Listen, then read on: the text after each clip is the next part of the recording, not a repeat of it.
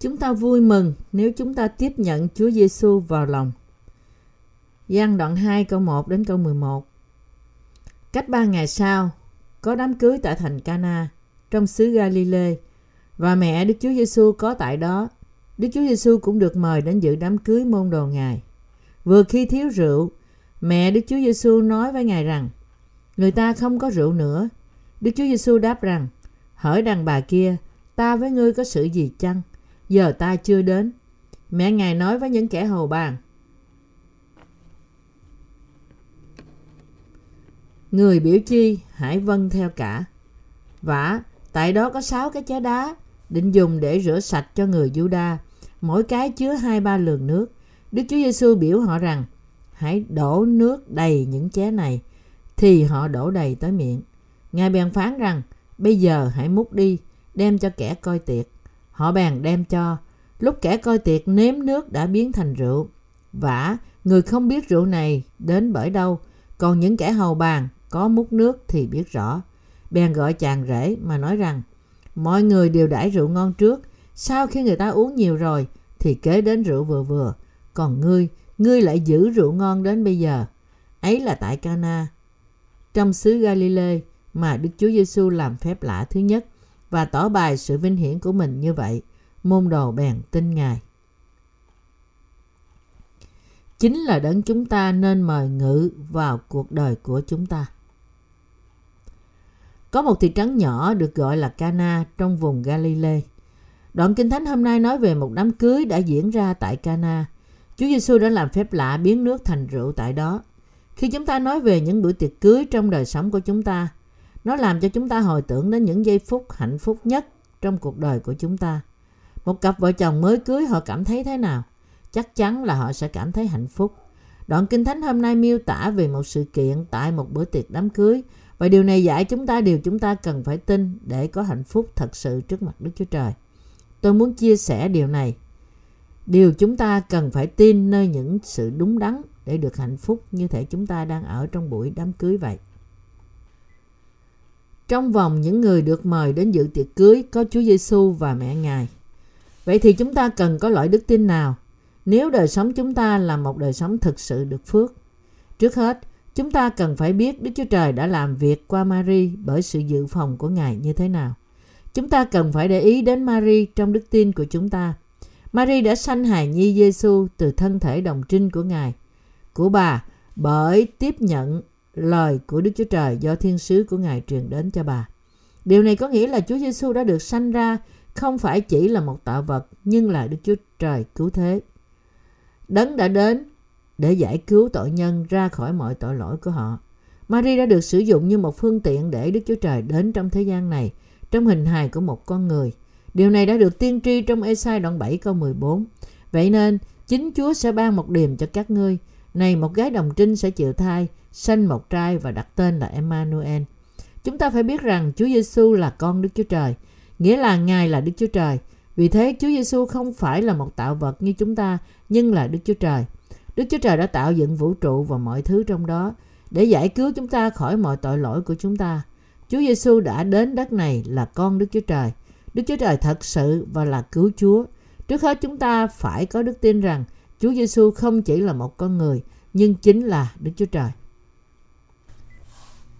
Chỉ khi chúng ta tin Chúa Giêsu là Đức Chúa Trời và là cứu Chúa, thì linh hồn của chúng ta mới có thể được vui mừng và hạnh phúc, được tự do khỏi mọi vấn đề tội lỗi. Vì thế chúng ta phải biết và tin rằng Chúa Giêsu là cứu Chúa của chúng ta và Ngài là con Đức Chúa Trời. Hơn nữa, chúng ta phải nên lắng nghe và tin lẽ thật phúc âm nước và thánh linh. Là phúc âm chép rằng Chúa chúng ta đã đến thế gian này và đã đẩy tẩy đi mọi tội lỗi của chúng ta, cũng như Chúa Giêsu và các môn đồ của Ngài đã được mời đến dự tiệc cưới. Chúng ta cần phải mời phúc âm nước và thánh linh vào lòng chúng ta. Cuộc sống của chúng ta đầy những xấu hổ và không vui vì tội lỗi của chúng ta. Trong đời này và trong đời tới, tội lỗi là điều khiến người ta buồn rầu nhất. Những tội lỗi mà con người ta phạm trước mặt Đức Chúa Trời là lý do căn bản khiến họ không vui. Thực ra vì tội lỗi của người ta nên mọi sự rủa xả, bệnh hoạn và những sự không may mắn khác xảy ra trên họ. Vì thế, chúng ta phải tin nơi Chúa Giêsu để sống cuộc sống phước hạnh Chúng ta phải tin rằng Chúa Giêsu là cứu Chúa thật của chúng ta. Chúng ta phải tin trong lòng chúng ta rằng lẽ thật Chúa Giêsu chúng ta đã đến thế gian này để chấm dứt mọi tội lỗi của con người. Vì mục đích đó, Chúa Giêsu đã nhận bắp tem và đổ huyết Ngài ra. Qua bắp tem và sự đổ huyết của Ngài, mọi tội lỗi của chúng ta hoàn toàn được tẩy đi. Những người biết rằng Chúa Giêsu là Đức Chúa Trời sanh ra từ Mary và tin Ngài là cứu Chúa riêng của họ thì được hạnh phúc. Lòng của những người thật sự nhận được sự tha tội bởi biết và tin nơi lời Đức Chúa Trời là những người luôn luôn có mặt tại một bữa tiệc cưới. Đồng thời họ cũng trở nên con cái của Đức Chúa Trời và có được hạnh phúc trong lòng họ. Nếu một người muốn sống một đời sống vui mừng và hạnh phúc thì người đó phải mời người vào trong đời sống của họ. Người đó không ai khác hơn là Đức Chúa Giêsu Christ, đấng đã đến bởi nước, huyết và Đức Thánh Linh. Nhân nhất đoạn 5 câu 6 đến câu 8. Chúng ta cần phải có đức tin trong lòng chúng ta rằng phúc âm nước và thánh linh của Chúa Giêsu là lẽ thật. Chúng ta phải tin rằng Chúa Giêsu thật đã mang lấy mọi tội lỗi của chúng ta bởi nước và Ngài đã tẩy đi hoàn toàn những tội lỗi đó bởi huyết của Ngài. Đời sống của chúng ta sẽ được vui mừng và hạnh phúc khi chúng ta biết và tin rằng Chúa Giêsu là cứu Chúa của chúng ta. Chúa Giêsu đã giải quyết mọi vấn đề trong cuộc sống của chúng ta. Trong đoạn Kinh Thánh hôm nay, giữa tiệc cưới tại Cana thì rượu hết đi và Chúa Giêsu đã giải quyết vấn đề này, cũng như bữa tiệc cưới có thể tiếp tục mà không không bị ngưng trệ vì thiếu rượu. Vì Chúa Giêsu đã được mời đến dự tiệc cưới, cuộc sống chúng ta có thể được hạnh phúc vì Chúa Giêsu ở với chúng ta. Những người được những người đã mời Chúa Giêsu là những người đã tiếp nhận Chúa Giêsu và tin nơi Ngài. Những người này có sự vui mừng cũng như những người khác tại tiệc cưới. Chúa chúng ta thật đã tẩy sạch mọi tội lỗi của chúng ta một cách hoàn toàn. Chúa Giêsu có thẩm quyền giải cứu chúng ta khỏi mọi tội lỗi của chúng ta bởi mang lấy tất cả tội lỗi của chúng ta bởi nước và huyết. Vì Chúa Giêsu đã trở thành cứu Chúa thật của chúng ta, nên những người tin nơi lẽ thật này là những người hạnh phúc. Đồng thời, chúng ta có thể giữ cuộc sống bình dị của chúng ta trong thế giới tội lỗi này. Ngoài sự vui mừng và hạnh phúc, chúng ta có thể chia sẻ phúc âm cho những người khác và mời họ cùng chia sẻ sự vui mừng. Chẳng phải vì chúng ta có sự vui mừng trong chúng ta nên chúng ta có thể mời gọi người khác sao? Nếu chúng ta không vui mừng nhưng đầy sự buồn bã thì thế nào chúng ta mời gọi người khác không? Thật vậy, những người đã gặp Chúa có thể mời người khác đến với Chúa, đồng thời cũng có những người có thể ban cho điều tốt lành là những người có thể giảng dạy phúc âm cũng là một sự thật tốt lành. Vì thế, để chúng ta vui mừng, trước hết chúng ta phải có Chúa Giêsu trong lòng chúng ta. Chúng ta phải tin Chúa Giêsu đấng đã tẩy sạch mọi tội lỗi của chúng ta bởi huyết và nước. Và nếu chúng ta thật sự muốn được hạnh phúc thì không chỉ chúng ta nên có Chúa Giêsu trong lòng chúng ta, nhưng cũng có các môn đồ của Ngài ở đó nữa. Chúng ta có thể mời ai nữa sau khi gặp gỡ Chúa Giêsu. Chúng ta cũng có thể mời các môn đồ của Ngài. Họ là những tín đồ của Chúa trong hội thánh của Đức Chúa Trời. Khi các môn đồ này hiện diện thì chúng ta được vui mừng và hạnh phúc. Nếu lòng chúng ta không ở với môn đồ thì chúng ta không thể nào có hạnh phúc. Chủ lễ cưới đã mời Chúa Giêsu, Mary và các môn đồ của Chúa Giêsu. Chủ nhà có thể giải quyết mọi nan đề qua Chúa Giêsu, bà Mary và các môn đề. Nếu chủ nhà không mời ba loại người này thì tiệc cưới tại Cana có thể đã trở thành một đám cưới tồi tệ nhất. Trong cuộc sống của tôi và bạn, chúng ta cũng phải mời ba loại người này. Chúa Giêsu là con Đức Chúa Trời. Ngài không phải chỉ là một con người, Ngài là đấng tạo hóa của vũ trụ và mọi thứ trong đó. Đấng đã tạo dựng nên những ngọn núi, trời và đất và mọi sinh vật trong thiên nhiên, không ai khác hơn là Chúa Giêsu. Từ Giêsu có nghĩa là cứu Chúa và từ Christ có nghĩa là vua của các vua. Tóm lại điều này có nghĩa là Đức Chúa Trời đã trở thành cứu Chúa của chúng ta. Để mời Chúa Giêsu vào lòng chúng ta, chúng ta phải tin rằng Chúa Giêsu là con Đức Chúa Trời và rằng Ngài là cứu Chúa, đấng đã tẩy sạch mọi tội lỗi của chúng ta và chúng ta phải ở với các môn đồ của Chúa Giêsu để được hạnh phúc. Nói cách khác, chúng ta phải có mối thông công với những tín đồ tái sanh khác trong hội thánh của Đức Chúa Trời. Chỉ có khi đó thì mọi vấn đề mới được giải quyết. Có điều rất nhiều sự vui mừng tại tiệc cưới ở Cana, nhưng bữa tiệc bị đe dọa khi họ hết rượu. Những người khác đòi đem thêm rượu nhưng chẳng còn chút nào cả. Rượu là biểu tượng của sự vui vẻ. Thực ra một tiệc cưới mang đến sự vui vẻ cho cô dâu, chú rể, gia đình của dâu chú rể và bạn bè của họ và thậm chí khách mời. Thật là một tai họa lớn nếu những thùng rượu trở nên trống rỗng vào giữa bữa tiệc cưới vui vẻ. Những người khác vẫn đang đến và rượu thì không còn nữa. Bạn sẽ làm gì trong trường hợp này? Trường hợp này là biểu tượng của cuộc sống chúng ta. Vì chúng ta thường có những nan đề trong cuộc sống của chúng ta và có vẻ như là chẳng có sự chọn lựa nào để giải quyết những nan đề này cả. Trong một trường hợp như thế, chúng ta có thể nói rằng chúng ta hết phước rồi. Những người hầu bàn đã hối hả đến nói với chủ nhà rằng chẳng còn rượu nữa, chúng ta phải làm sao đây? Ngày nay chúng ta có thể đi ra ngoài và mua thêm rượu miễn là chúng ta có tiền. Lúc đó nếu bạn hết rượu mà bạn đã lên men thì bạn không còn cách nào để cung cấp thêm nữa. Vì thế, chủ nhà đã giật nảy mình khi nghe điều này và ông đã nói với bà Marie, thật là rắc rối lớn vì chúng ta không còn rượu nữa. Đây là một việc thật vô lý. Tôi không bao giờ ngờ được có nhiều khách đến như vậy. Tôi nghĩ rằng ít khách hơn và tôi nghĩ rằng tôi đã chuẩn bị đủ. Lý do tôi phải nên chuẩn bị nhiều hơn nữa. Đáng lý ra tôi phải chuẩn bị nhiều hơn nữa và khách vẫn cứ đang đến nhiều thêm. Tôi phải làm sao đây? Sau, nghe điều, sau khi nghe điều này, bà Marie đã nói chuyện với Chúa Giêsu rằng họ bảo rằng trong nhà không còn rượu nữa, con có thể giúp họ được không? Đó chính là tâm điểm.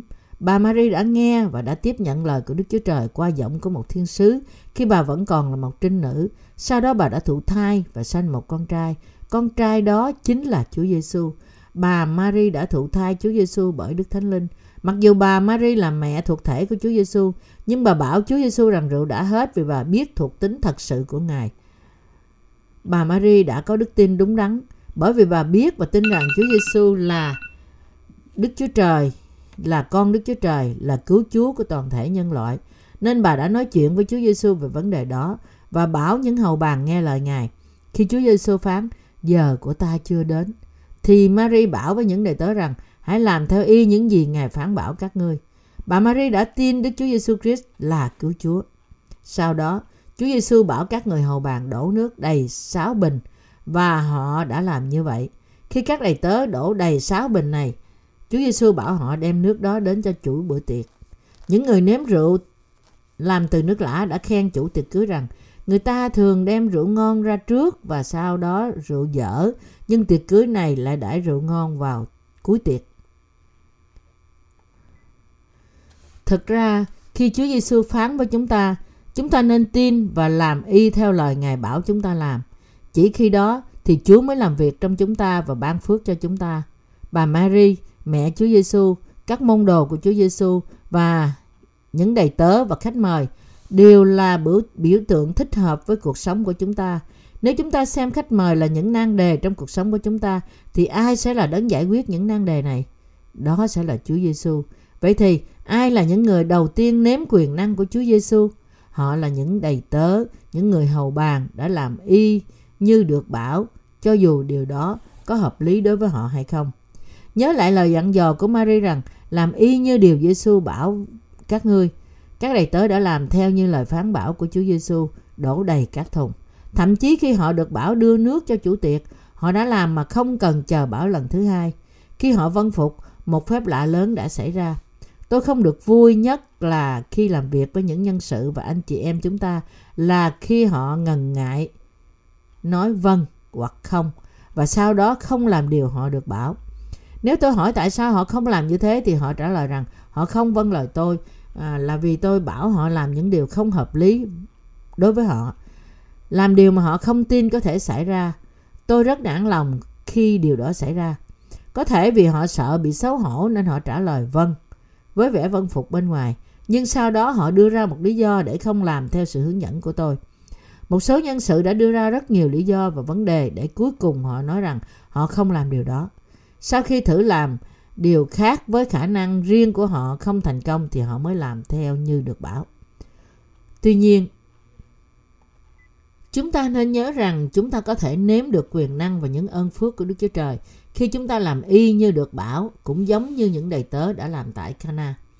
Những người giống như các đầy tớ, những người làm y như được bảo làm sẽ là những người có thể nếm được những ơn phước của Đức Chúa Trời đầu tiên. Chúa chúng ta là Đức Chúa Trời, Ngài là đấng tạo hóa, Ngài là Chúa, đấng đã tạo nên vũ trụ và mọi thứ trong đó. Để giải cứu chúng ta khỏi mọi tội lỗi của chúng ta, Ngài đã tạm thời đến trong hình hài của con người và Ngài đã giải cứu chúng ta bởi phúc âm nước và thánh linh.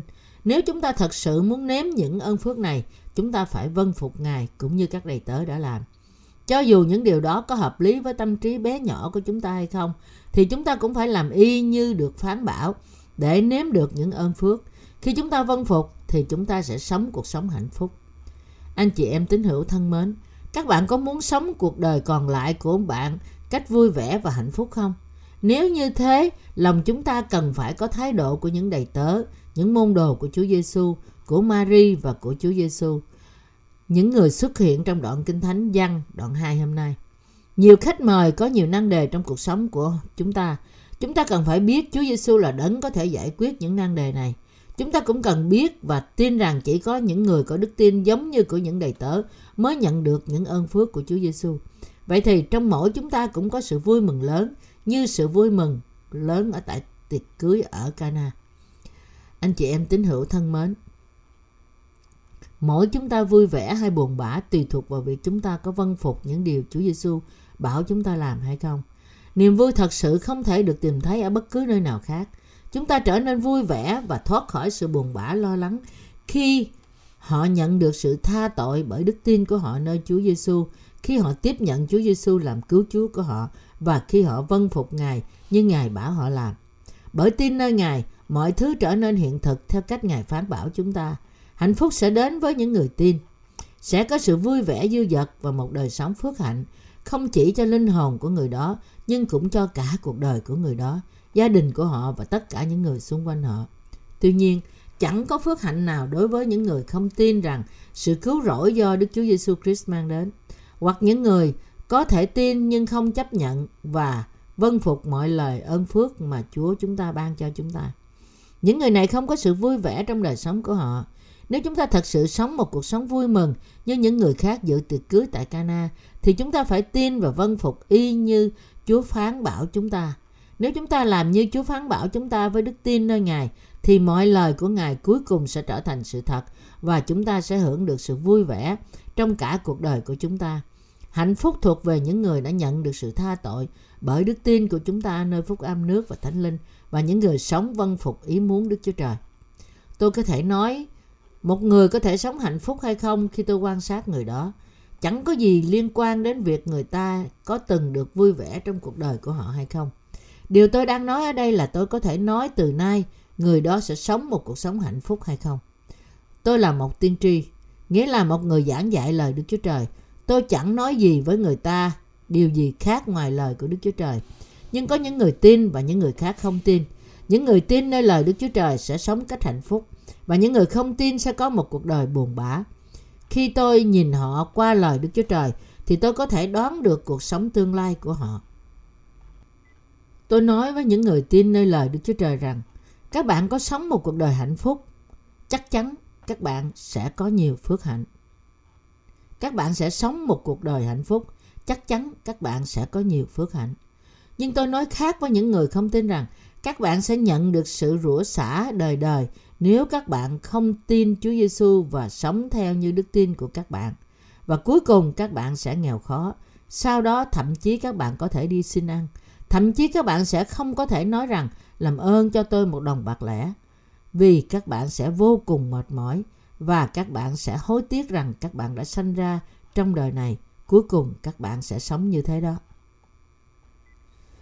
tôi không có quyền năng để ban phước cho ai cả nhưng tôi chỉ đang nói với các bạn rằng chúng ta nên học hỏi cách đức chúa trời ban phước và đoán phạt ai đó như thế nào qua đoạn kinh thánh hôm nay như chúng ta thấy trong tiệc cưới tại Cana, nếu bạn làm như Chúa Giêsu phán bảo bạn thì tự nhiên bạn sẽ được phước và vui mừng. Ngược lại, nếu bạn không tin và không vâng phục Ngài, thì bạn sẽ hoàn toàn không nhận được phước gì cả. Cũng giống như rượu làm người ta tươi tỉnh. Nhưng muốn nhưng người muốn có hạnh phúc trong cuộc đời của họ phải tin nơi lời Đức Chúa Trời. Chúng ta có tin và làm theo lời Đức Chúa Trời hay không sẽ quyết định việc chúng ta có nhận được ơn phước và sự rủa xả trong cuộc sống của chúng ta hay không. Các bạn cần có ai trong lòng nếu các bạn muốn cuộc đời các bạn được vui mừng các bạn cần phải có Đức Chúa Giêsu Christ cũng như các đầy tớ của Ngài trong lòng bạn. Nếu các bạn tin Chúa Giêsu và vâng phục y như Ngài, những gì Ngài phán bảo các bạn, thì đời sống của các bạn sẽ được phước. Cho dù mọi người trong thế gian này gục ngã thì bạn cũng sẽ sống đời sống hạnh phúc, giống như cái cây trồng gần dòng nước, xanh trái theo mùa và lá xanh quanh năm. Anh chị em tín hữu thân mến, mặc dầu các bạn không muốn sống đời sống như thế sao? Chẳng lẽ các bạn không muốn sống đời sống như thế sao? Dĩ nhiên là các bạn muốn. Các bạn có Chúa Giêsu trong lòng bạn không? Bạn có xem Chúa Giêsu là điều quan trọng nhất không? Chúa Giêsu là Đức Chúa Trời, cha của Đức Chúa Giêsu Christ cũng là Đức Chúa Trời.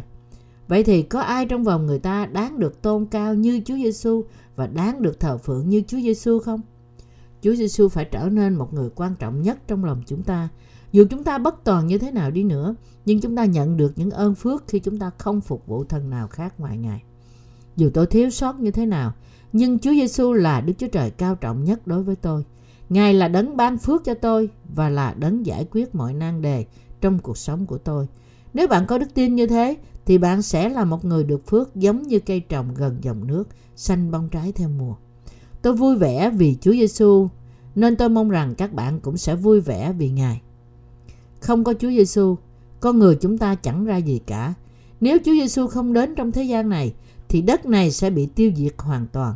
Nếu các bạn thật sự muốn trở nên vui vẻ thì hãy mời Chúa Giêsu, bà Mary và các môn đồ của Chúa Giêsu vào trong lòng các bạn.